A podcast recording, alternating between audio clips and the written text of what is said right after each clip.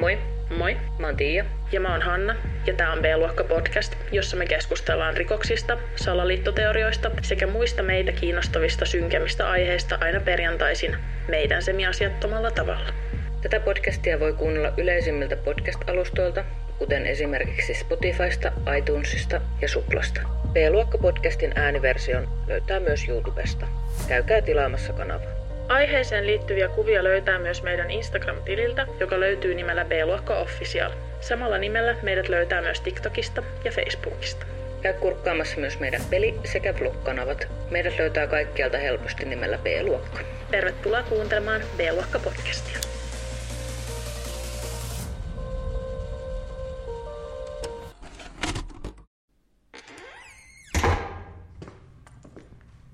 Eli kaikki keskittyy nyt olennaiseen. Okei. Kaikki irtonaiset tavarat, mitä täältä huoneesta löytyy, niin kerätään tuohon keskelle. Oi vittu. Joo, ja jos löydätte jotain, sanokaa ääneen. Communication is key. Me tehdään ennätysaika tästä huoneesta. Let's go team. Let's go. Wow, wow, wow. Mitä tässä nyt tapahtuu? Mitä nyt taas, Väinö? Väinö. Eikös me tultu katsomaan sitä sarjaa? Mitä sarjaa? No sitä pakosarjaa. Et oo tosissas, Väin. Etkö sä kuunnellut tuosta briefistä yhtään mitään? Tää on pakohuone, Väinö. Meillä on tässä aikaraja ja sä sabotoit. Mistä te oikein puhutte? Meidän pitää selvittää nämä pulmat täällä ja päästä niiden avulla ulos. Ja me halutaan tehdä ennätysaika. Ai jaa. No olisit heti sanonut. Mähän on vanha sanaristikkomestari vuodelta 86. Hullu sä oot. Me ollaan täällä siis ihan fiiliksissä, koska tämän viikon jakson meille tarjoaa Mysteeri. Ihan uskomaton keissi. Mysteeri on osa Truescapein pakohuoneperhettä, joten Mysteeri tarjoaa erilaisia pakohuoneita ympäri Suomea. Ja jos varaatte pakohuoneen tämän kuun eli maaliskuun puolella, niin koodilla B-luokka Mysteeri tarjoaa 15 prosenttia alennusta. Mysteerillä on yhteensä melkein 30 pakohuonetta ja niitä löytyy Kuopiosta, Jyväskylästä, Mikkelistä, Porista, Turusta, Tampereelta ja pakohuoneita löytyy lisäksi myös Truescape-nimellä Helsingistä. Jos pakohuoneet ei ole sulle ennestään tuttuja, niin Mysteerillä on niin kauhuteemaisia kuin perheellekin sopivia pakohuoneita. Joka makuun on siis tarjolla jotain. Mähän on siis 100 prosenttia pelkuri, mutta silti mua kiinnostaa tosi paljon nuo kauhuteemaiset pakohuoneet. Juu, itse myös pelkuri. Mutta mä haluaisin mennä vetämään tuon C-rappu-nimisen pakohuoneen, joka siis on tosiaan kauhuteemainen. En tiedä, miksi me halutaan mennä sinne, mutta Mä siis katoin sitä samaa täältä Mysteerin sivuilta, että sinne varmaan sitten suunnataan seuraavaksi. Saadaan varmaan traumat. jep. Hyvä mainos. Kaikki linkit Mysteerin pakohuoneisiin löytyy meidän jakson tiedoista sekä Instagramista, jossa meillä on teille muuten yllätys. Eli jos pakohuoneet kiinnostaa, me järjestettiin Mysteerin kanssa pieni arvonta, josta voi voittaa viiden hengen lahjakortin Mysteerin pakohuoneeseen. Sun ei tarvitse tehdä muuta kuin kirjoittaa sen postauksen alle kommentti ja sillä sä osallistut arvontaan. Kiitos Mysteeri ja nyt siirrytään jakson pariin. Tänään meillä on aiheena Jupa County 5 Mysteeri ja me ollaan tehty Tian kanssa tämä jakso nyt yhdessä. Ensin Tiia kertoo teille faktoja liittyen tähän tapaukseen ja taas loppuosassa tätä jaksoa me spekuloidaan ja tähänkin aiheeseen liittyy todella paljon vahvaa spekulointia, joten me halutaan jakaa se spekulaatio niin kuin selvästi erikseen näistä faktoista. Tämä tämänpäiväinen tapaus on todella suuri mysteeri, johon liittyy monia tosi outoja yksityiskohtia. Ja kun puhutaan Jupakauntin viisikosta, sillä tarkoitetaan viittä iältään 24-32-vuotiaista miestä, jotka katos vuonna 1978 matkalla koripalloottelusta kotiin. Vielä tänä päivänä tämä tapaus on siis suuri mysteeri, eikä tiedetä varmasti, että mitä näille nuorukaisille on tapahtunut. Kuten Hanna tuossa sanoikin, niin tässä jaksossa tullaan spekuloimaan todella paljon, koska tämä tapaus on tosiaan edelleen avoinna, eikä mikään ole varmaa. Perjantaina 24. helmikuuta 1978 viisi nuorta miestä, Jack Huet, 24, Gary Matias, 25, Bill Sterling, 29, Jack Madruga, 30 ja Ted Weher 32 lähtivät Juba Citystä kohti Chicoa. Näistä viidestä miehestä oli muodostunut tämmöinen tosi tiivis ryhmä, ja he oli hyviä ystäviä, ja heidän läheiset olivatkin alkaneet kutsua heitä nimityksellä The Boys, pojat. Tämä Chico, johon he olivat siis matkustamassa, sijaitsi noin 80 kilometrin päässä Juba Citystä, ja matkaan tämä porukka lähti Jack Madrugan Mercury Montego-merkkisellä autolla. Täällä Chicossa sijaitsi Kalifornian State University, jossa järjestettiin tämmöinen yliopistojen välinen koripallomatsi.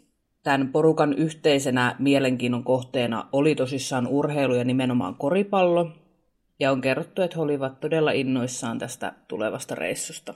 Heillä menikin hyvin matka, ja tämä heidän kannustama joukkue sitten voitti ton pelin. No, kun he lähti täältä matsista, niin he pysähtyivät täällä Tsikossa kaupassa, josta he sitten osti pientä purtavaa, jotain snäkkiä siis. Kello oli tollon noin kymmenen illalla. Tämä on pystytty siis vahvistaa sillä, että tämä tässä kaupassa työskennellyt henkilö muistaa ajatelleensa, kun tämä kauppa meni kymmeneltä kiinni, niin hän muistaa ajatelleensa, että tämmöinen iso porukka tulee vielä just ennen sulkemisaikaa. Oletus oli, että he olisivat suunnannut tuosta kaupalta ja sieltä Tsikosta suoraan kotiin. Sillä nämä pojat pelas myös itse koripalloa ja heillä oli siis tulossa peli seuraavana päivänä. Ja he oli siis todella innoissaan odottanut tätä peliä ja he oli vielä siis vanhemmilleen, osa näistä pojista oli vannottanut, että pitää herättää sitten aamulla ajoissa, että he ei vaan myöhästy siitä ja näin. He eivät kuitenkaan jostain syystä palanneet kotiin enää. Tämän viisikon perheet odottelivat näitä, näitä miehiä kotiin koko yön, ja kun he eivät olleet aamun mennessä palanneet kotiin, nämä perheet otti yhteyttä poliisiin. Joku voi nyt siellä miettiä, että Miksi nämä perheet on ollut näin huolissaan ja miksi on otettu näin nopeasti poliisin yhteyttä? Kyseessä oli kuitenkin viisi ihan selvästi aikuista miestä. Voisi ajatella, että heillä olisi voinut vain tämä ilta venähtää, mutta kyseessä ei kuitenkaan ollut ihan niin kuin heittomerkeissä tavalliset nuoret miehet. Käri Matiaksella oli todettu skitsofreenia, joka oli kuitenkin ollut näiden tapahtumien aikaan tosi hyvässä hoitotasapainossa. Viiherillä, Huetilla ja Sterlingillä oli kehitysvamma, ja Mandrukan äiti on kertonut, että vaikka hänen poikansa ei ollut kehitysvammainen, oli hän jollain tapaa jälkeen jäänyt. Lähteessä kerrottiin heidän älykkyysosamääränsä olleen alhainen, ja tämä porukka olikin tavannut tällaisessa tukiryhmässä, joka oli suunnattu erityistä tukea tarvitseville henkilöille. Kaikki näistä miehistä asuivat vanhemmillaan, joten heistä huolestuttiin heti, kun he eivät saapuneet sovitusti kotiin. Ja mä haluan nyt vielä korostaa sitä, että nämä miehet, suurin osa heistä oli siis sellaisia, jotka ei todellakaan olisi vapaaehtoisesti lähtenyt mihinkään.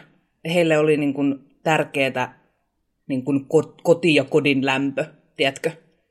Että ei he olisi lähtenyt niin, eli he oli tämmöisiä erityistä tukea tarvitsevia henkilöitä, jotka tavallaan niin kuin, heillä oli tämmöisiä vähän ehkä lapsenomaisia pelkojakin esimerkiksi. Eli he mm. pelkäs, iso osa heistä pelkäs kylmää ja pimeätä. Ja tiedätkö, kyllä aikuisetkin voi pelätä tämmöisiä asioita, mutta koska he oli erityistä tukea tarvitsevia, niin nämä pelot oli vähän tämmöisiä laps, lapsenomaisia. Joo. Just näin. Eli he tarvitsi tosi paljon tukea heidän arkeensa ja semmoista niinku struktuur, struktuuria, struktuuria. Ja se on heille ollut tosi tärkeää. Mm. Ihmiset, jotka tietää tämmöisistä jotain, niin varmaan ymmärtää sen, että ei he olisi poikennut tämmöisistä niin kuin totutuista tavoista niin. näistä syistä. Just nimenomaan, ja se just nimenomaan, että vaikka he on lähtenyt autolla tonne koripallootteluun esimerkiksi, niin se on ollut heille tuttu reitti esimerkiksi. Että he on ajanut sitä reittiä aiemminkin. Joo, siis on sanottu, että ne on niinku ajanut sitä tosi paljon. Että se mm. on niinku tosi tuttu reitti ja sen takia ne on uskallettu päästään. Niinku, Joo. Tai ne on uskaltanut itse lähteä, ehkä uskaltanut päästä, mutta he itse on uskaltanut lähteä ilman niinku, tukea ystävinä vaan sinne. No poliisi alkoi sitten tosissaan etsimään näitä poikia he kävi ensin ton reitin läpi Sikosta Jubasitiin, mutta näistä pojista ei näkynyt jälkeekään. Muutaman päivän päästä metsänvartija löysi lumipenkkaan hylätyn Merkuri Montekon. Toi on ehkä nyt vähän huonosti sanottu, että lumipenkkaan hylätyn, koska tämä auto löytyi siis keskeltä tietä. Ja se oli jotenkin siinä lumessa vähän jumissa, mutta ei varsinaisesti siis ajettu mihinkä penkkaan. Mutta se oli hylätty se auto kuitenkin sinne tielle. Tämä auto löytyi Plumasin kansallismetsästä, joka oli siis todella erikoinen paikka, sillä se oli täysin toisessa suunnassa kuin tämä poikien kotikaupunki Juba City. Me laitetaan ig taas kuvia ja sieltä voi käydä katsoa tämmöisen karttakuvan, josta näkyy nämä kaupungit ja sitten se paikka, josta tämä auto löytyi. Tämä auton löytöpaikka ei siis käy millään tavalla järkeen, eikä tiedetä, että miksi tämä auto on ajettu ylipäänsä sinne. Sieltä paikalta löytyi siis vaan auto, näistä pojista ei ollut jälkeäkään. Kyseessä oli siis fyysisesti viisi ihan normaali tämmöistä vankkarakenteista miestä. Eli siis he olis viidestään ja varmaan, tiedätkö, pienemmälläkin porukalla saanut tämän auton liikkeelle sieltä. Lisäksi tämän auton tankissa oli bensaa ja sitten kun poliisi käynnisti sen kaapeleilla, tai siis ilman avainta sillä lailla, tiedättekö, sillä jos varastetaan auto, niin käynnistetään auto sieltä semmoisista kaapeleista, johdoista, niin se lähti niin kuin heti käyntiin. Eli siinä ei ollut mitään ongelmia siinä autossa varsinaisesti. Metsänvartija oli nähnyt tämän auton tällä paikalla jo lauantaina, mutta oli olettanut sen kuuluvan hiihtäjille eikä ollut näin sitten kiinnittänyt siihen asiaan sen enempää huomiota. Kun tämä auto kuitenkin oli samalla paikalla vielä kaksi päivää myöhemmin, niin metsänvartija ajatteli jonkin olevan pielessä ja otti yhteyttä poliisiin. Poliisi tosiaan totesi kyseessä olevan Jack Mandrukan auto, ja oli siis täysmysteeri, että miksi ihmeessä auto oli ajettu noin sadan kilometrin päähän alueelle, jota ketään pojista ei tuntenut. Ihmetystä herätti tietysti se myös, että miksi tämä auto oli hylätty ja mihin ihmeeseen nämä viisi miestä oli mennyt. Vielä huolestuttavampaa tästä tilanteesta teki se, että elettiin helmikuuta, jolloin oli kylmä, ja nämä pojat ei todellakaan ollut varustautuneet pärjäämään tämmöisissä talvisissa kylmissä olosuhteissa. Heidän oli kuitenkin tarkoitus olla vain autossa ja muuten sisätiloissa, joten heillä oli mukanaan vain ohuet takit. Kun poikien katoamisesta kerrottiin lehdissä, niin poliisiin otti yhteyttä mies nimeltä Joe Scons. Show oli ollut Plumasin kansallismetsässä yönä, jolloin pojat olivat oletettavasti kadonneet. Hän oli ollut ajelulla katselemassa olosuhteita, sillä hän halusi viedä perheenjäseniä tänne alueelle retkeilemään ja kattelemaan. Hän oli kuitenkin jäänyt lumeen jumiin, ja kun hän oli sitten noussut työntämään tätä autoa lumipenkasta, se oli ollut vähän turhan raskasta, ja häntä oli sitten alkanut ottaa sydämestä. Joe sit ymmärsi olevansa keskellä ei yhtään mitään jumissa ja mitä ilmeisemmin sydänkohtauksen kourissa. Tämä mies oli mennyt takaisin autonsa ja miettinyt vaihtoehtojaan. Ja elettiin tosiaan 70-luvun loppua, joten tietenkään ei ollut mahdollista soittaa apua paikalle. Ja mies päätti sitten odottaa, että josko joku ohikulkija auttaisi häntä. Hän on kertonut ollensa tosi kovissa kivuissa, joten kävely apua hakemaan ei tuntunut hyvältä idealta. Joe ehti odottaa täällä autossa kuusi tuntia, kunnes hän näki taustapeilistä auton valot. Auto pysähtyi Joen taakse ja Joe kertoi nähneensä porukan, johon kuului useampi mies sekä nainen ja tämän sylissä ollut lapsi. Joe yritti huutaa apua, mutta nämä ihmiset eivät reagoineet hänen avunpyyntöihinsä mitenkään, vaan sammuttivat valot ja jonkin ajan päästä auto ajoi pois paikalta. Lopulta Joan autosta loppui bensa ja hän joutui lähtemään kävellen hakemaan apua, jolloin hän ohitti tämän hylätyn auton. Joella todettiin olleen pieni sydänkohtaus, ja vaikka hän oli melko varma havainnoistaan, hän ei voinut olla täysin varma, sillä oli niin kovissa kivuissa ja epäili mahdollisesti jopa hallusinoineensa. Myöhemmin tämä Joe on muuttanut tätä tarinaansa ja kertoi nähneensä paikalla kaksi autoa. Auton, joka saattoi olla samanlainen kuin kadonnella viisikolla, ja tämän lisäksi lava-auton. Nämä henkilöt, jotka Joe kertoi nähneensä, olisi noussut tämän lava-auton kyytiin. Tämä Joe ja tämä auto juttu on todella epäselvä ja me käydään sitä tuolla myöhemmin vielä läpi. Tällä auton löytöpaikan lähistöllä aloitettiin etsinnät näiden kadonneiden löytämiseksi. Nämä etsinnät ei kuitenkaan ollut helpot, sillä maasto oli hyvin vaikea kulkusta ja ne jouduttiinkin lopettamaan kahden päivän kuluttua lumimyrskyn takia. Viisikosta ei tullut mitään havaintoja kuukausiin, kunnes kesäkuussa lumien sulettua tapauksessa tapahtui käänne. Lumasin kansallismetsässä retkeilemässä ollut porukka oli mennyt tutkimaan tämmöistä transistynyttä asuntovaunua. Ja tämä vaunu oli ilmeisesti ollut tämmöinen suojaretkeilijöille, mutta se oli nähnyt jo parhaat päivänsä. Sisältä täältä vaunusta löytyi muumioitunut ruumis. Ruumis makasi sängyssä peittoihin käärettynä ja se tunnistettiin yhdeksi viidestä kadonneesta. Kyseessä oli Ted Weiherin jäänteet. Tedin ruumiista pystyttiin selvittämään, että mies oli ollut katoamisen jälkeen elossa jopa 13 viikkoa. Tämä siis pääteltiin Tedin parran kasvusta. Hän oli myös laihtunut todella huomattavasti, painain enää vain noin 50 kiloa, kun aiemmin hän oli ollut tämmöinen pitkä ja salskee. Lisäksi hänen varpaansa olivat paleltuneet pahoin. Oliko se niin, että hänellä ei ollut kenkiä jalassa? Juu, ei ollut. Tilanne täällä löytöpaikalla oli omituinen, sillä vaikka siellä vaunussa oli yllinkyllin ruokaa, sitä ei oltu juurikaan syöty. Sieltä vaunusta löydettiin vain 12 avattua ja syötyä tölkkiä ruokaa, vaikka mä siis luin, että sitä ruokaa olisi ollut viidelle miehelle jopa vuoden tarpeeksi siellä yhteensä. Tätä ruokaa oli sisällä vaunussa, mutta sitä löytyi lisää tämmöisestä vajasta, joka oli siinä ulkopuolella. Lisäksi tätä vaunua olisi ollut mahdollista lämmittää, mutta sitä ei oltu tehty. Lisäksi siellä siis oli ollut tämmöistä siis materiaalia ihan, että mitä olisi voinut polttaa, että silläkin olisi saanut lämpöä sinne, mutta mitään tämmöisiä asioita ei ole tehty. Tedin kuolin syyksi todettiin keuhkokuume. Tästä polttamisesta mutta mä kuulin vielä semmoisen teorian, tai no tämä ei nyt ole teoria, vaan siis tämä Ted oli siis ö, kokenut tämmöisen tosi traumaattisen tulipallotilanteen, jonka takia Ted pelkäs tosi paljon tulta. Ilmeisesti hänen perheensä on puhunut, että tästä syystä olisi mahdollista, että siellä ei ole pystytty sytyttämään minkäänlaista tulta. Oh. Että se on ollut niin, kuin niin peloissaan mahdollisesti siitä asiasta. No sehän kuulostaa ihan järkevältä. Niin kuulostaa, koska siis on tosi omituista, että siellä ei ole mitään poltettu, koska mm.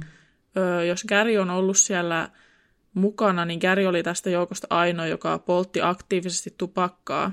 Ja hänellä oli aina tuli tarpeet mukana vielä itselläänkin. Sen lisäksi, että täällä paikan päällä on ollut tarpeita. Mm. Mun mielestä se kertoo paljon siitä, että vanhemmat on, tai hänen perheensä on puhunut tämmöisestä tulipelosta, että millä tasolla nämä pelkotilat on näillä aikuisilla mahdollisesti ollut. Niin. Että normaali ihminen, jos tarvii lämpöä ja pelkää tuulta, niin luultavasti pystyy silti tekemään sen tulen niin kuin selviytyäkseen. Mm. Mutta mahdollisesti tässä on ollut tilanne, jossa Ted ei ole pystynyt tekemään niin, koska häntä on pelottanut, se tuli niin paljon. Joo.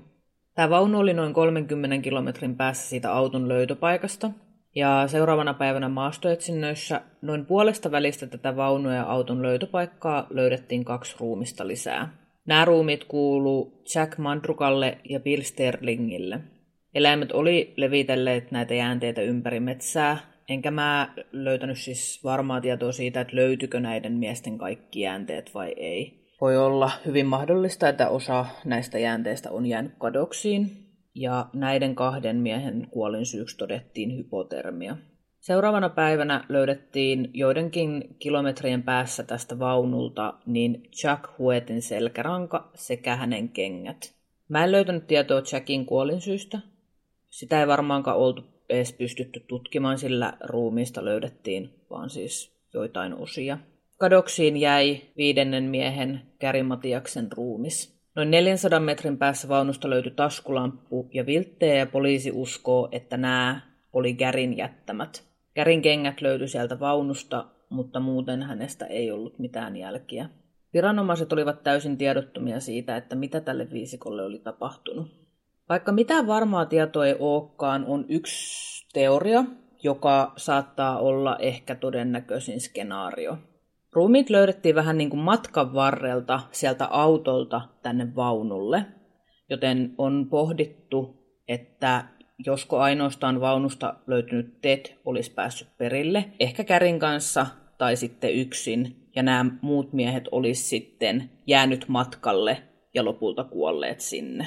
Mä uskon siis siihen, että Ted on luultavasti päässyt sinne va- tai niille trailereille asti Garin kanssa, koska se ruumis löydettiin kiedottuna useisiin lakanoihin, mitä hän ei olisi voinut itse tehdä sitten. Mm. Niin kuin sillä tavalla, miten hän ei olisi voinut itse kääriä itsensä. Ja siellä trailereilla on siis semmoisia merkkejä, että siellä joku olisi pitänyt hänestä huolta mahdollisesti. Ja sitten sen lisäksi sieltä löytyy tosiaan ne Garin kengät. Joo. Ja tosiaan on ajateltu, että ne, se taskulamppu ja ne viltit, että Gary olisi lähtenyt hakemaan apua tai lähtenyt pois sieltä. Ja hypotermian takia jättänyt nämä viltit siihen matkan varrelle, koska kun tulee hypotermia, niin ihminen tuntee, että hänellä on todella kuuma.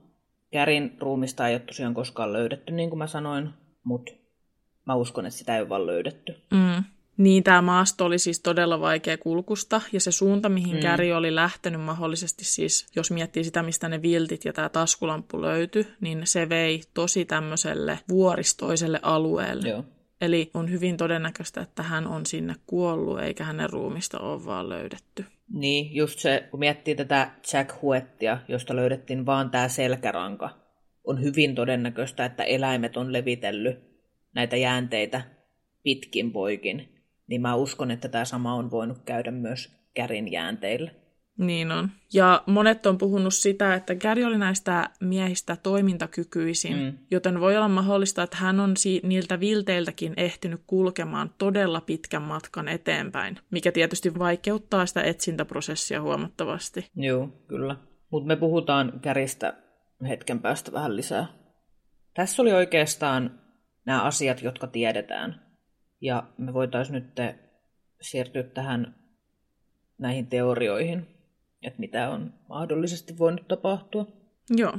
Aloitetaan nämä teoriat nyt Joesta, joka oli siis tämä äijä, joka meni tutkailemaan sitä ympäristöä ja lunta ja sai sen sydänkohtauksen jäädessään jumiin sillä hänen kuplallansa sinne metikköön, sinne tielle. Ennen kuin hän lähti ajelemaan tämän lumen perässä, niin hän kävi juomassa tämmöisessä baarin tyylisessä oluen, ja baarissa olleet henkilöt jäi miettimään Joen poistuessa, että oli omituista, että Joe lähti etsimään lunta siihen aikaan illasta, kello oli siis silloin noin kuusi illalla, koska oli yleistä jäädä jumiin lumeen sillä alueella.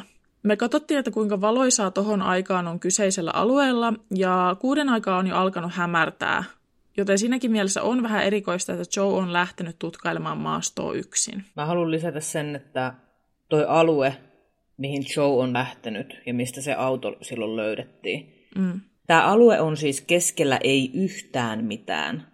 Se on tosi se, niin kuin harvaan asuttua, se on tämmöinen kansallismetsä, jossa ei ole mitään valoja, siellä on todella pimeetä ja kaikkea, niin on siinäkin suhteessa tosi erikoista, että tämä Joe on lähtenyt sinne, kun on selkeästi alkanut jo hämärtää ja ihan pian tulee pimeä. Niin, ja sitähän on puhuttu, että tämä alue on siis oikeasti ollut siis säkkipimeä niin. paikka öisin. Siellä ei ole nähnyt eteensä ollenkaan. Joo, niin, ja nimenomaan. se maasto siellä niin kuin tien ulkopuolella on vaikea kulkusta, ja nämä kuvat, mitkä on näistä autoista, niin ne on myös näyttää siltä, että se tie siinä ei ole hyvässä kunnossa. Joo. Se on huonokuntoinen. Ja jos katsoo ihan Google Mapsista sitä aluetta, niin siinä, missä, mistä nämä miehet löytyy sekä missä tämä Joan auto ja nämä autot on, niin siinä lähellä ei ole mitään teitä. Se on niinku ihan mm. keskellä ei mitään. Tämä siis baari, missä tämä Joe oli, niin sitä kutsuttiin Mountain Houseiksi. Ja se on tämmöinen keskellä ei mitään tämmöinen joku yritys siellä vuoristossa, missä on niinku baaria nämä. Joo. Eli sekin on niinku tavallaan tiedätkö, ei, siellä ei ole, niin kuin, literal siellä ei ole mitään siellä. Joten se on erikoista, että se on lähtenyt sinne kulkemaan yksin. Joe on itse sanonut, että hän halusi vaan tappaa aikaa ja tosiaan halusi mennä katsomaan, missä oli lunta, koska hänen luoksen oli siis tulossa jonkinlaisia sukulaisia käymään lähipäivinä, ja hän ajatteli, että he haluaisivat nähdä lunta ja mennä leikkimään lumeen tai tämmöistä settiä, Joe oli vaimollensa kertonut, että hän oli nähnyt kaksi autoa noin puolilta öin. Toinen oli tämä kadonneen miesjoukon auto ja toinen oli jonkinlainen lava-auto. Hän oli kertonut, niin kuin Tiia tuossa aikaisemmin sanoi että sen lava-auton lähettyvillä oli ollut nainen, jolla oli mahdollisesti lapsi käsissään. Ja John mukaan kaikki oli noussut tähän lava-autoon, ja tämä toinen auto oli jätetty tähän tienposkeen, joka oli siis oikeasti keskellä tietä tämä auto, mikä on myös vähän erikoista. Tämän jälkeen Joe oli omien sanojensa mukaan palannut omalle autolleen, joka oli siis jumissa siellä hangessa ja kerännyt voimia, jotta voisi kävellä takaisin tälle baarille. Hän oli kahden aikaa aamuyöstä lähtenyt kävelemään ja kertoi matkan olleen todella raskas ja vaikea, koska hän oli luultavasti kärsinyt omien sanojensa mukaan sydänkohtauksen. Matkalla hän oli myös ohittanut tämän tienposkeen jätetyn auton, avannut sen etuoven katsoen sisään. Sisällä tällä autossa oli ollut tavaroita hujan hajan, ja joku siellä autossa oli muistuttanut John mukaan lapsesta, mutta Joe ei ole osannut tarkemmin kertoa, että mikä siellä auton sisällä muistutti häntä lapsesta. Joe oli päässyt tänne baarille ja oli saanut sieltä tutulta pariskunnalta kyydin kotiin. Outoa on, että tämä pariskunta on lausunnossa kertonut, että Joe oli heille matkalla sanonut, että joku auto oli seurannut häntä pitkän matkaa ihan persuksissa kiinni, eikä Joe ollut voinut pysähtyä tai kääntyä tällä tiellä, joten hänen oli ollut pakko vaan jatkaa eteenpäin. Joe oli syyttänyt tälle pariskunnalle jumiin jäämisestä tätä häntä seurannutta autoa. Tämä lausunnon mukaan John kertomus eriää huomattavasti siitä, mitä hän on sanonut häntä kyyditsevälle pariskunnalle, mikä on erikoista. Hyvin erikoista on tämä Joe oikeasti, koska hänen tarinansa on siis muuttunut 85 kertaa. Niin on, ja mun mielestä yhdessä meidän lähteessä sanottiin hyvin hyväksi teoriaksi se, että kun mietitään, miksi nämä viisi miestä on jättänyt tämän auton taakseen, mm niin siinä sanottiin, että yksi hyvä teoria ja hyvin todennäköinen skenaario. Tämä ensimmäinen tarina, joka Joe on kertonut nää, tälle pariskunnalle, joka häntä on vienyt kotiin, on lähimpänä totuutta. Mm. Koska silloin hän ei ole luultavasti vielä keksinyt mitään muuta. Hän ei ole tiennyt tästä tilanteesta, hän ei ole tiennyt mitään. Niin. Voi hyvin olla, että tämä auto on oikeasti seurannut Joeta ja häntä on vituttanut se. Ja kun hän on jäänyt mm. jumiin, hän on mennyt tämän takana olevan auton luo, jossa on ollut nämä viisi miestä ja alkanut sitten antamaan heille palautetta. Jos tämä pitää paikkansa tämä, että hän on saanut sydänkohtauksen, niin on mahdollista, että hän on saanut näitä oireita tässä näiden vi- miesten edessä, joka on saanut nämä miehet säikähtämään ja pakenemaan jostain syystä. Mm. Mun mielestä on hyvä muistaa se, että nämä on ollut erityistukea tarvitsevia miehiä, jotka ei reagoi tämmöisissä stressaavissa tilanteissa samalla tavalla kuin miten normaali ihminen reagoisi. Mm. Eli niille, jotka on sille, että kuulostaapa erikoiselta, niin se on vaan se fakta tässä, että he ei reagoi tapahtumiin samalla tavalla. Ja mun mielestä kuulostaa järkevältä se, että Joe on ehkä saattanutkin liittyä tähän näiden miesten pakenemiseen paikalta, ja tästä syystä hän on muuttanut tarinaa jotta hän saa tavallaan tämän omilta harteilta pois. Mm. Ja nimenomaan muuttanut sen sillä tavalla, että sinne on tullut joku toinen auto, jonka kyytiin nämä miehet on noussut ja joka on niin kuin saanut ne pois tältä paikalta. Vaikka todellisuudessa on voinut olla mahdollista, että hän on ehkä vähän liittynyt siihen, miksi he on paennut. Niin. Yksi juttu myös, että tosiaan, koska tässä oli nämä kaksi autoa peräkkäin, niin siitä heidän ohitsensa ei olisi päässyt kulkemaan silloin yöllä. Tosiaan tämä metsänvartija, joka näki sen auton siellä, niin oli joutunut kaivamaan lapiolla itsellensä ja autollensa tien ohi tämän, näiden miesten auton ohi siis. Eli hän ei vaan päässyt kulkemaan siitä, vaan hän joutui kaivamaan itsellensä tien siitä, mikä tarkoittaa sitä, että nämä miehet olisi noussut tähän lava-autoon ja tämä lava-auto olisi joutunut tässä huonokuntoisella ja pienellä tiellä kääntymään ympäri. Mm. Ja Jones tarinassa missään vaiheessa Joe ei kerro, että se auto olisi kääntynyt ympäri siellä pikkutiellä. Siinä olisi varmaan mennyt aikaa ja se olisi ollut prosessi itsessään. Niin, kyllä semmoinen lava-auto ei mikään pieni auto kuitenkaan. Että... Niin. Koska tämä tarina on muuttunut tähän suuntaan, niin mun mielestä on aika hyvä teoria miettiä, että ehkä Joe on liittynyt tähän miesten pakenemiseen paikalta. Kyllä. Ja siitä vielä, kun sanoin tuossa alussa, että Joe on epäily itsekin jopa hallusinoineensa, niin hän on kyllä sanonut tämän, mutta hän on myöhemmin, oliko se hänen viimeinen lausuntonsa, jossa hän sanoo, että nämä asiat on totta. Hän niin. ei ole hallusinoinut niitä. Niin, eli hän niin kuin tavallaan vielä varmisti, että se mitä mä näin, niin ei ollut hallusinaatio, että se usko siihen mukaisen todun, tote, todenperäisyyteen, mm. sen tarinan. Joesta on myös puhuttu, että hän on ollut vahvasti alkoholin päin menevä mies, ja että hän olisi tälleen niin kuin, ihmiset puhuu hänestä tämmöisenä valehtelijana, että hän vähän heitti legendaa helposti. Mm. Myöskin poliisit on sanonut tämän viimeisen pitkän haastattelun aikana, jossa Joe sanoi, että hän varmasti näki tämän lava-auton ja että hän uskoo, että ei ollut hallusinoinut. Että Joe käyttäytyi välillä vähän erikoisesti ja yhdessä vaiheessa hän jopa sanoi että näille poliiseille, että he, poliisit varmaan uskoo, että hän liittyy jotenkin näihin, näiden poikien katoamiseen. Ihan out of mm. nowhere se vaan niin kuin ilmaisee tuommoisen asian. Vaikka Joo. semmoista ei ole missään vaiheessa sanottu. Niin kukaan ei ole epäillyt semmoista. Niin, niin sekin oli eri, erikoista. On puhuttu siitä, että saiko Joe tosiaan tämmöisen sydänkohtauksen. Joe tosiaan oli sairaalassa tämän hänen kohtauksen jälkeen reilu kaksi viikkoa ja häntä hoidettiin siellä lievän sydänkohtauksen takia. Mutta silti tähän tulee vähän semmoista spekuloinnin varaa, koska siis mä en ole nähnyt mitään virallisia tietoja siitä, että hän olisi saanut sydänkohtauksen. Mm. Mekin pohdittiin täällä sitä, että onko mahdollista, että hänellä on annettu hoitoa lievään sydänkohtaukseen, vaikka missä vaiheessa ei ole tarkistettu, että semmoista on tapahtunut. Me ei siis tietää, että miten semmoinen tarkistetaan tai on tarkistettu silloin tai mitä ikinä. Mutta kuitenkin. Niin siis nimenomaan, että me ei tiedetä, miten sitä on silloin tarkistettu. Niin. Mutta tämän John auton ympäriltä on todistetusti usean silminnäkijän mukaan löydetty paljon oksennusta ja muita eritteitä. Eli se tarina siitä, että hän on oksentanut ja voinut tosi huonosti siellä, jonka hän on itse kertonut, niin luultavasti pitää paikkansa. Mutta mistä syystä, sitä me ei tiedetä. Ja sitä on monet epäillyt, niin. että onko hän mahdollisesti, että onko se tilanne mahdollisesti ollut se, että Joe on lähtenyt kännispäissään ajelulle, mm.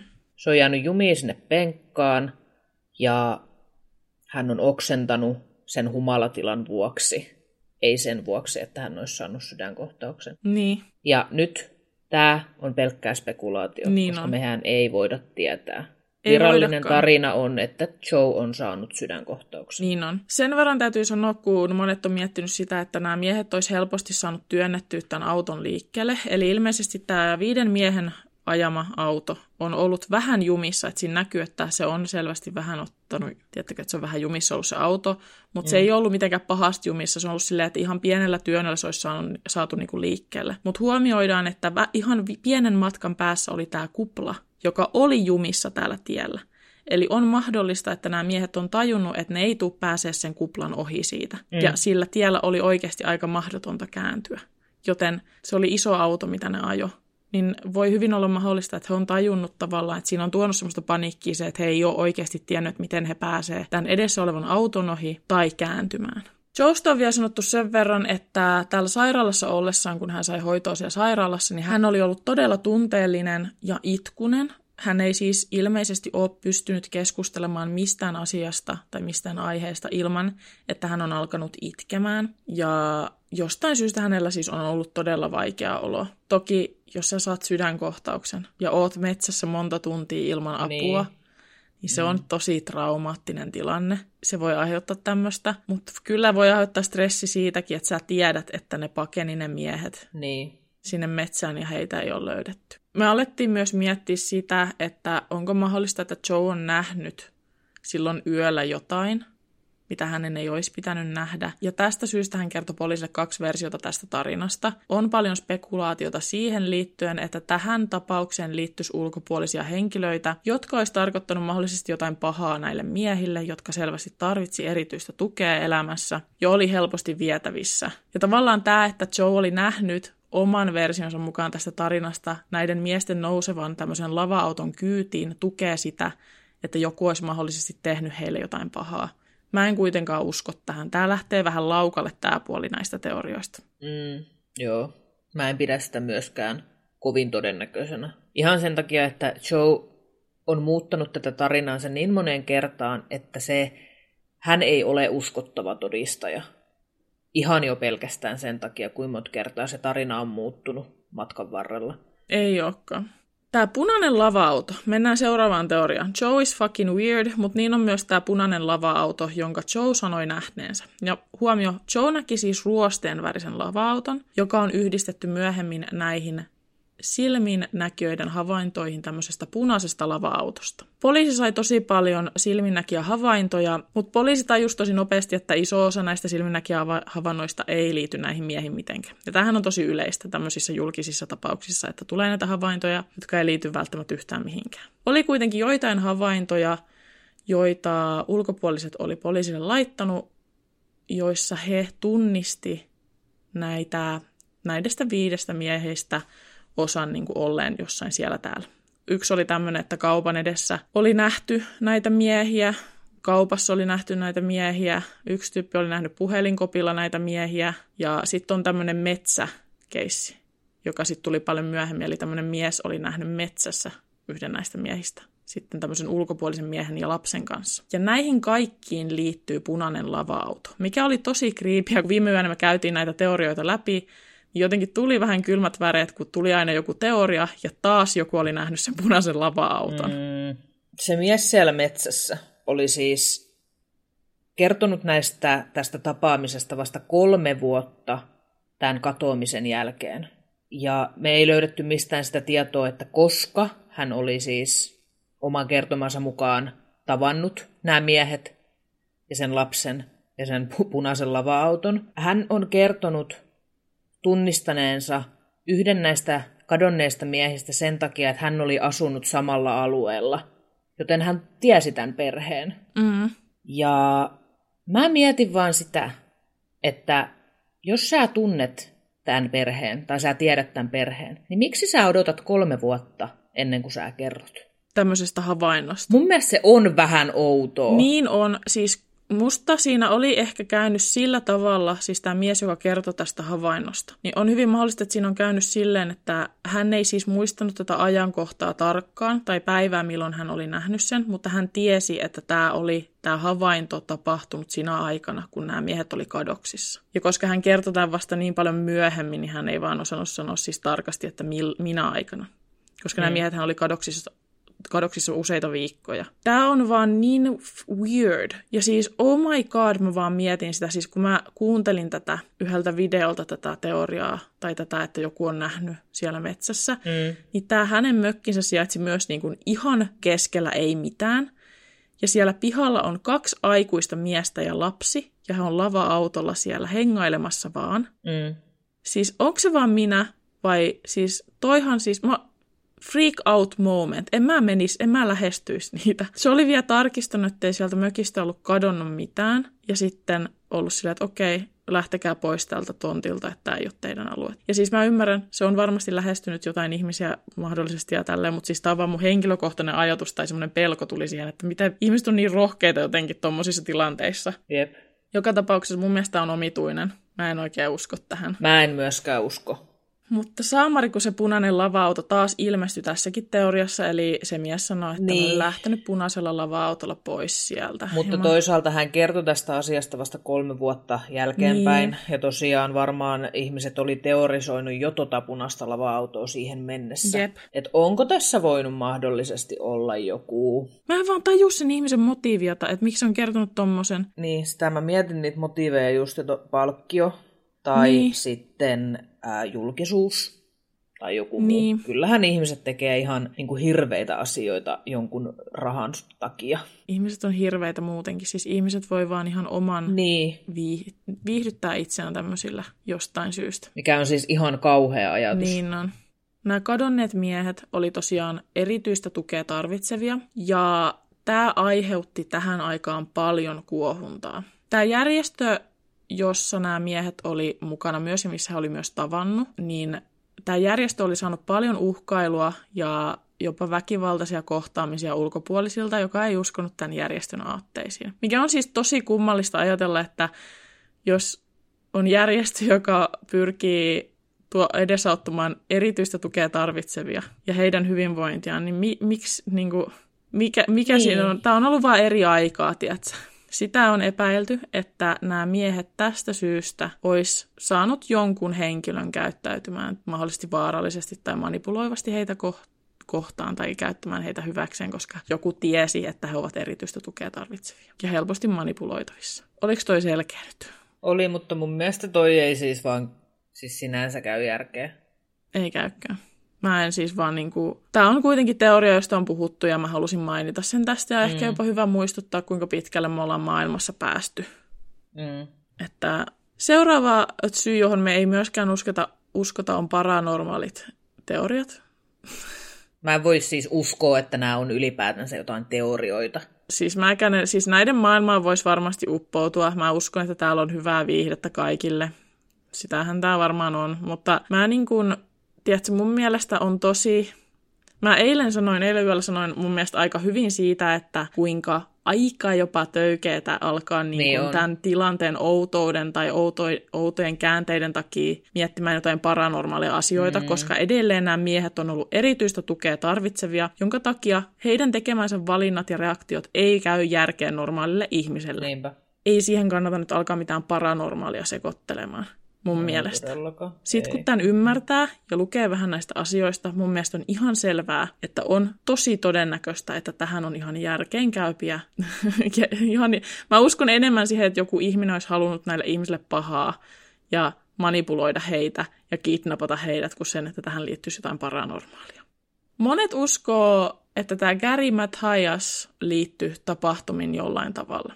Mä muistuttelen nyt, että Gary on se henkilö, joka sairasti skitsofreniaa, ja hän oli siis näistä viidestä miehestä toimintakykyisin. Gary oli tosiaan aiemmin palvelu armeijassa, mutta hänet hyllytettiin vakavan huumeongelman takia, ja todisteiden perusteella Gary kuitenkin oli ollut selvä jo pidemmän aikaa, ja hänellä oli skitsofrenian lääkehoito. Gary siis kävi aktiivisesti hoidossa ja hänen tiedettiin ottavan tunnollisesti nämä lääkkeet. Lääkärit on jopa sanoneet, että Gary oli malliesimerkki, sillä hän otti hoidon tosissaan. Lääkärin mukaan Gary saattoi pärjätä ilman lääkkeitään jopa kuukauden ajan, ennen kuin hän alkaisi oireilemaan tästä skitsofreniasta. Kärin isäpuoli, joka muun muassa valvoi Kärin lääkkeiden ottamista, kuitenkin on sanonut, että Gary pystyi olemaan ilman lääkkeitään maksimissaan kahden viikon ajan. Kärin isäpuoli on siis sanonut, että kahden viikon jälkeen Gary alkoi muun muassa puhumaan itsekseen ja puhumaan erikoisia asioita, eli nämä hänen oireensa on ainakin aiemmin ollut tosi selviä ja ulospäin tulevia oireita. Tämän katoamisen aikana oletettavasti Gary on joutunut olemaan ilman lääkkeitään jonkun aikaa, useita viikkoja, joka on saattanut johtaa siihen, että hän on alkanut oireilemaan skitsofrenian takia. On puhuttu siitä, että koska Gary oli muihin verrattuna myös oletettavasti älykkäämpi sekä äkkipikainen, ja koska hän oli ehdottomasti tämmöinen johtajatyyppinen henkilö, kun kaikki taas nämä muut neljä miestä oli helposti vietävissä olevia ihmisiä, niin tästä on siis spekuloitu, että onko Gary suunnitellut tekevänsä jotain pahaa näille ihmisille, näille hänen ystävilleen. Mä luulen, että se, että Gary oli tavallaan vähän ulkopuolinen monella tavalla tästä, tässä jo porukassa, hän oli tosi erilainen erilaisissa elämäntilanteissa, kun näillä muilla miehillä taas oli paljon yhteisiä asioita, niin se on se, mikä on aiheuttanut paljon sitä spekulointia ja keskustelua tämän keissin kannalta. Kärillä oli myös ajokortti, ja hän osasi pitää itsestään huolta, ja jos olisi tullut tilanne, jossa Käri olisi uhattu jollain tavalla, hän olisi luultavasti osannut puolustautua toisin kuin nämä muut miehet. Kuitenkin täytyy muistuttaa, että näissä miehissä ei ollut fyysisiä väkivallan merkkejä, eli ei ole mitään todisteita siitä, että heitä olisi kohdeltu väkivaltaisesti tai että heidän kuolema olisi ollut ulkopuolisesta syystä väkivaltainen. Gary on myös ainoa, jonka ruumista ei ole löydetty, ja monet ajattelee, että Gary saattaisi vielä olla hengissä ja että hän olisi selvinnyt tästä. Nainen nimeltä Janet on antanut poliisille lausunnon Käristä. Hän kertoi tunteneensa Kärin pidemmän aikaa ja Kärin kertoneen hänelle useaan otteeseen unesta, jossa Käri sekä muutama muu mies katoaisi. Käri oli myös puhunut avaruusaluksista sekä avaruusolioista ja vastaavista. Janet myös kertoi tietävänsä Kärin olevan todella väkivaltainen ja että Käri oli satuttanut useita miehiä. Janetin mukaan Käry myös vihasi naisia. Käristä on myös muita lausuntoja, joiden mukaan Käri oli äkkipikainen ja väkivaltainen ja saattoi hyökätä ihmisten päälle ilman mitään syytä. Kuitenkin on hyvä muistaa, että näistä ei ole mitään virallista tietoa näistä hänen hyökkäyksistään, eikä ole kerrottu, että onko nämä tapahtunut hänen lääkehoitonsa ja skitsofreniahoitonsa aikana vai sitä ennen. Mutta mä oletan, että nämä on tapahtunut nämä äkkipikaisuudet sun muut ennen tätä hoitoa, koska tämähän on vähän tämmöistä kuvaavaa käytöstä ihmiselle, joka on, jolla on mielenterveysongelmia, vaikeita mm. semmoisia. Tosi monet tuntuu uskovan, että Gary liittyy tähän asiaan jotenkin. Että hän olisi pakottanut nämä miehet tänne metsään. On puhuttu paljon siitä, että olisiko Gary mahdollisesti jo aiemmin jättänyt ottamatta lääkkeitään, mutta tämmöisestähän ei ole mitään todisteita, ja on sanottu, että Gary on ottanut säntillisesti nämä hänen lääkkeet. Juu, ja siis tosiaan tästä niin kuin todisteena on se, että hänen isäpuolensa varmisti joka kerta, kun hän otti lääkkeensä, että hän otti ne. Eli tässä oli tämmöinen niin kuin hoitoon liittyvä juttu. Onks, voiko se olla mahdollista, että näin ei ole tapahtunut? Onhan se mahdollista. Mm. mutta mä uskon siihen, että hän on ottanut lääkkeensä ihan asianmukaisesti. Ja siis tosiaan näiden lääkkeiden otosta vielä sen verran, että hän otti lääkkeet siis kaksi kertaa päivässä isäpuolensa valvonnan alasena. Ja on myös puhuttu siitä, että Gary ei olisi itse vapaaehtoisesti myöskään lähtenyt ilman näitä lääkkeitä mihinkään. Niin. Ja mun mielestä on myös hyvä muistaa, että joo, tästä Kärin väkivaltaisuudesta ei ole mitään todisteita, mutta yleisesti ottaen ihmiset, joilla on mielenterveysongelmia, on niitä uhreja, mm. eikä niitä tekijöitä. Mä uskon, ja todisteiden läsnä ollessa, Gary on luultavasti päässyt mahdollisesti sinne trailerille asti, ja niistä todisteista, mitä siellä trailerilta löytyy, niin niissä huomataan, että Gary on luultavasti pitänyt Tedistä huolta mm. ja yrittänyt pitää hänet parhaansa mukaan kunnossa ja ruokkinut häntä ja tällaista, koska yksi todiste, mikä tähän viittaisi, on se, että siellä oli tosiaan siellä trailereilla tämmöisiä ruoka-annoksia, jotka on niin kuin armeijan ruoka-annoksia. Ja niitä sai avata, tai heillä oli kaksi purkin avaajaa, ja kumpaakaan tämä Ted ei luultavasti olisi osannut käyttää. Tämmöisiä on niin kuin puhuttu. Mutta sitten just kun Gärillä on se armeijatausta, niin. niin on tosi kummallista, että he ei ole selvinnyt siellä. Niin on. Me ei myöskään voida tietää, että missä kunnossa Gary on ollut fyysisesti ja henkisesti. Niin, ei voidakaan. Ja siis se mua mietityttää, että he on kuitenkin päässyt tänne trailereille suht nopeasti, nopealla aikataululla niin kuin verrattuna siihen aikaan, mitä he on luultavasti viettänyt siellä trailerilla. Koska mm. siellä on todisteita, että he on ollut siellä jonkun aikaa. Niin Gary näiden niin kuin lääkärin ja e, isäpuolensakin lausunnon perusteella olisi pärjännyt ainakin parisen viikkoa ilman lääkitystä, ilman minkäänlaista oireilua. Mm.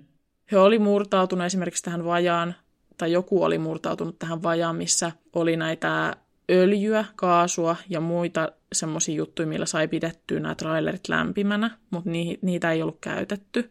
Mm. Mä mietin, että siis no jos mä menisin semmoiseen vajaan, niin en mä ainakaan ensimmäisenä tietäisi, että mitä siellä on, koska mä en vaan ole niin viisas, mutta Käry oli ollut armeijassa, niin nyt oletan, että sillä on jonkinlaisia selviytymiskykyjä ollut. Mutta mm. sitten mitä pidemmälle tietysti aikaa kuluu, niin hän on mahdollisesti, tai hänen henkinen tilansa on saattanut, saattanut tosi nopeastikin ottaa syöksyä siinä. Mm. Ja hän on mm. ollut siellä monta viikkoa. Niin, just se, mä ymmärrän sen sitten siinä vaiheessa. Niin. Mutta mä en, se ei niin jotenkin vaan mahdu mun päähän, että jos Käri on oikeasti ollut siellä alusta asti, kun on oletettavaa, että hänellä on, niin kuin, tai että hänen lääkitys vielä on ollut toiminnassa, mm. ja hän on pystynyt ehkä oletettavasti toimimaan, niin minkä takia sit ei ole. Mä, niin. Tämä on tosi... Mä mietin myös sitä, että vaikka hänellä on ollut lääkitys, joku viisaampi voi kertoa, mutta hän on ollut lääkityksen alasena, mutta kun me ei tiedä, että mikä stressaava tilanne siinä on ollut, joka on saanut heidät pakenemaan sieltä autolta. Niin. Tai miten he on edes päätynyt sillä autolla sinne keskelle, ei mitään, niin kuin pois siltä reitiltä. sä mietit sitä eksymistä, ja sehän on todennäköistä myöskin, että he on voinut eksyä. Mm. Tai sitten on tosiaan monissa lähteissä puhutaan siitä, että, tai mä törmäsin siihen, että puhuttiin, että ehkä heillä oli joku muu syy, mitä niin kuin me ei osata ottaa huomioon, mikä on myös mahdollista, vaikka he on ollut erityistarpeita vaativia henkilöitä, niin kyllä hekin varmaan on voinut, he on viettänyt yhdessä aikaa, he on käynyt ilman apua siellä koripalloottelussa ja tehnyt näitä kaikkia asioita, että kyllä he oli jollain tasolla itsenäisiä myöskin. Mm. Ja puhutaan niin kuin high functioning, he on niin kuin pystynyt toimimaan tämmöisissä tilanteissa niin sitten kun ne oli he, heille tuttuja, niin voihan olla, että me ei vaan ymmärretä, että miksi he on lähtenyt toiseen suuntaan. Mitä jos ne on lähtenyt ja eksynyt sillä reitillä? Että heidän mm. ei ole vaikka tarkoitus ollut mennä kauas, että heillä on joku suunnitelma, että he menee jonnekin käymään niin kuin salaa, mutta sitten he on eksynyt sillä reitillä. On sekin mahdollista. Mm. Siitä puhuttiin muutamissa lähteissä, että ei ole mahdollista, että he on eksynyt, mm-hmm. koska siellä autossa oli karttoja – se oli siis karttoja, mitä oli ihan avattu ja katsottu. Mm. Mun mielestä se ei ole mikään todiste siitä. No ei todellakaan. Koska siis ajat on ollut hyvin erilaiset 70-80-luvun taitteessa. On pitänyt osata varmaan lukea karttaa Jep. näin. Mutta kyseessä on kuitenkin tosissaan henkilöt, joilla on jonkinnäköisiä oppimisvaikeuksia ollut ja jopa kehitysvammaa ja näin. Niin, niin onko mahdollista, että he ei ole yksi osannut lukea karttaa, tai kaksi, siitä kartasta on ollut hyötyä, koska ne on ollut siellä pilkkopimeessä, Niin. säkkipimeessä, keskellä mettää, Niin mäkin mietin sitä, että siinä kohtaa, kun ne on tajunnut, että ne on eksynyt. niin siinä ei paljon kartat enää auta. Niin, niin vaikka he osaisikin lukea karttaa, niin se, että sä Niin. saat pinpointtaa, että missä me nyt ollaan. Niin. Että missä kohtaa me ollaan menty vikaan. Täytyy vielä muistuttaa siitä, että tämä reitti, millä ne he meni, tämä oli noin tunnin matka lähes suoraa tietä. Niin kuin, että he, jos joku on silleen, että he on varmaan katsonut karttaa, että he on päässyt sinne koripallootteluun, niin ei heidän ole tarvinnut. He on käynyt siellä useita kertoja. Se oli tuttu reitti ja sen takia ne meni sinne yhdessä ilman valvontaa, koska se oli tuttu reitti ja he uskalsivat lähteä sinne yhdessä. Se oli tuttu reitti. Ei, no, ei niiden ole tarvinnut karttaa pitää kädessä siinä kohtaa. Mä veikkaan, että niitä karttoja on katsottu siinä kohtaa, kun he on tajunnut, että he on eksynyt jostain Niin. niin. syystä. Ja sitten se on jo vähän myöhäistä. Jos tilanne on se, että he on eksynyt sinne, niin ne kartat Niin. on kaivettu vasta siinä vaiheessa esiin. Ja siinä vaiheessa siitä kartasta ei vaan ole ollut mitään hyötyä. Tai sitten mä mietin myös sitä, että mitä jos me otetaan nyt se teoria, että he on ollut menossa johonkin, ja he on lukenut sitä karttaa, mutta he on lukenut sitä väärin ja eksynyt siitä syystä, eikä mm. ole tiennyt, missä enää on, ja seurannut sitä karttaa niin kuin tavallaan eksyneinä. Tiedätkö, kun joskus, jos sä eksyt, niin sit sä niin kuin seuraat, että mä oon tossa, mutta sä et oikeasti oo siinä. Ja sit sä katsot, Joo. että jos mä vaan jatkan tätä tietä eteenpäin, niin mä päädyn tänne, mutta kun hei, Joo. Jos he eksy, niin, Mm. niin he oli väärällä tiellä tai mitä ikinä. Et sen takia he päätyi niin pitkälle. Mikä siis on stressaava tilanne jo itsessään? Mun pointti oli siinä se, että onko mahdollista, että vaikka Kärilläkin on ollut lääkitys ja näin, että jos on tietyllä tavalla stressaava tilanne, että hänellekin olisi tullut näiden mielenterveysongelmien Niin. niin. takia tullut joku niin kun, jo tässä vaiheessa stressistä johtuen jonkinlainen jotain oire, oireilua tai oireita. Jotain tämmöistä siis harhaa, harhakuvitelmaa Niin, esimerkiksi siitä, että joku on heidän perässä tai jotain muuta. Tätä on siis pohdittu, että niin. Voisiko yksi syy olla se, että näiden miesten keskuuteen on tullut tämmöinen joukkopaniikki, niin, jota on pahentanut se, että Joe on huutanut apua ja saattanut jopa olla tuskissaan siellä ja pitänyt tämmöistä niin kuin tuskasta ääntä, huutoa tai muuta. Niin se Joe on nyt se, joka sai sen sydänkohtauksen Joo. Oletettavasti Juu. siellä mettikössä. Niin, no totta kai siinä kohtaa vielä. Ja sitten jos on kuitenkin tässä porukas varmaan, kun jos te menette katsoa videoita tästä ja tälle, niin on selvää, että minkälainen niin kuin heidän joukkionsa on ollut. Että tämä Gary on selvästi ollut vähän tämmöisessä johtavassa asemassa mm. ja häntä on katsottu ylöspäin siinä joukossa. Ja jos hän alkaa käyttäytymään tietyllä tavalla stressaavasti tai mistä Niin. niin. tahansa johtuen, Niinpä. niin sehän voi aiheuttaa mitä vaan ihmisten kesken, joissa, jotka niin kuin on vietävissä. Niin. Ja jotka niin kuin nopeasti tai menee sekaisin stressistä ja niin kuin ei tiedä mitä mm. tehdä. Mm. Mitä vaan on voinut tapahtua. Me voidaan spekuloida tästä varmaan 50 vuotta. Niin, kyllä. Mä ajattelen siis, mun teoria on se, että me ei tiedetä sitä, että mistä syystä he on joutunut tänne Plumasin kansallismetsään. Mutta mä pidän todennäköisenä sitä, että he on voinut eksyä ja he on joutunut siitä syystä sinne. Sitten he ö, on jääneet vähän niin kuin jumiin, tai sitten he on pysähtynyt sen takia, että he on nähnyt sen Joan auton. Mm. Ja nousseet ulos. Joe on tullut myös ulos, he on kuullut Joan äänen ja he on siis jotenkin mennyt johonkin tämmöiseen paniikinomaiseen tilaan ja lähtenyt siitä tilanteesta pois tämmöisessä paniikkitilassa. Mm. Ja he on sitten lähteneet sinne trailereille päin. Ja he on siis vaeltanut sinne. He on vaan liikkunut eteenpäin olettaen, että jossain vaiheessa tulee joku tai jotain, että mistä niin. Niin. saa apua, mutta sitä ei ole koskaan tullut. Niin, ja tältä autolta sinne trailereillahan se matka oli joku 30 kilsaa, eikö ollut? Joo. Niin ö, monet voi, mäkin mietin aluksi, että no miten he meni sinne trailereille ja miten he päätyi just sinne trailereille. Niin päivää mm. aikaisemmin lumeen oli aurattu tämmöinen tie, joka vei sinne trailerit, tämmöinen vaellustie. Joo. Ja he on luultavasti seurannut, Seurannut. sitä, koska mm. nämä ruu, muiden näiden niin kuin jälkeen jääneiden miesten ruumiit löytyi sieltä sen tien varrelta. Kyllä. Ja sitten on tapahtunut jotain. Mä siis uskon, että Gary on lähtenyt sieltä sen jälkeen, kun Ted on jo kuollut. Ja Gary on ehkä, niin kuin mä ajattelen, että Gary on varmaan ajatellut, että tää on hänen, niin kuin, hänelle on muita ma- mahdollisuuksia. Mm. Ted on jo kuollut, että hänelle tapahtuu sama, jos hän jää tänne. Niin, ja mä uskon, että he on voinut ajatella, tiedätkö, siinä, että joku tulee kyllä sinne. Joku Niin. kyllä tulee tänne. Ja ne on siellä Niin. viikkoja ja viikkoja ollut ja ottanut. Kyllä. Ja sitten lopulta Kärin on ollut vaan pakko lähteä pois sieltä ja hänkin on sitten kuollut sinne metsään. Mä en mm. usko siihen, että Gary olisi hengissä enää. En, mä- en mä usko myöskään. Mun mielestä mikään tässä ei viittaa siihen, että hän olisi tehnyt jonkun masterplanin, jonka tarkoitus on niin kuin, tappaa kaikki. Niin. Ei siinä niin. ole mitään järkeä. Ei. Ja tosiaan monet miettii tietysti varmaan sitä, että kun siinä matkan varrella oli ne ruumiit, mm. niin ne ensimmäiset ruumiit, jotka löytyi, oli ne parhaat ystävykset. Ne oli siis kaksi näistä erityistä tukea tarvitsevista miehistä, jotka oli siis ihan parhaita ystäviä. Ja uskotaan, että jos toinen heistä on ollut hidas tai ei ole pystynyt jatkaa sitä matkaa samaa tahtia kuin muut, niin oli todennäköistä, että he molemmat jäi jälkeen mm. niistä muista. Ja sitten he on luultavasti, siis mun mielestä monet on puhunut sitä, että he on kuollut hypotermiaan. Joo, joo. Siis se on heidän kuolin syy. Niin, niin tosiaan se käy järkeen niin kuin siinä heidän porukassaan, miten se porukka toimii ja mitä, mitä he, mitkä heidän suhteet oli, että nämä kaksi miestä on vaan yhdessä päättänyt niin kuin seurata perässä vähän hitaammin ja sitten ne on kuollut mm. sinne matkalle. Tämä matka on kuitenkin tosi pitkä, tämä on vaikea kulkusta maastoa, se on kestänyt jonkun aikaa. Siellä on ollut kylmä. Ihan niin kuin, siis mä jopa törmäsin tämmöisiin, että on ihan monen mielestä vähän uskomatontakin, että sinne päätyi sinne trailereille, että sinne pääsi kukaan, että ne selvisi Niin. sinne asti. Niin. Niin, he on ollut varmaan siis todella huonossa kunnossa, kun he on päässyt sinne trailerille asti. Niin. Mä en siis usko, että tähän liittyy mitään rikosta varsinaisesti, eikä mitään semmoista. Juu. Mutta omituisia yksityiskohtiahan tässä on siis paljon.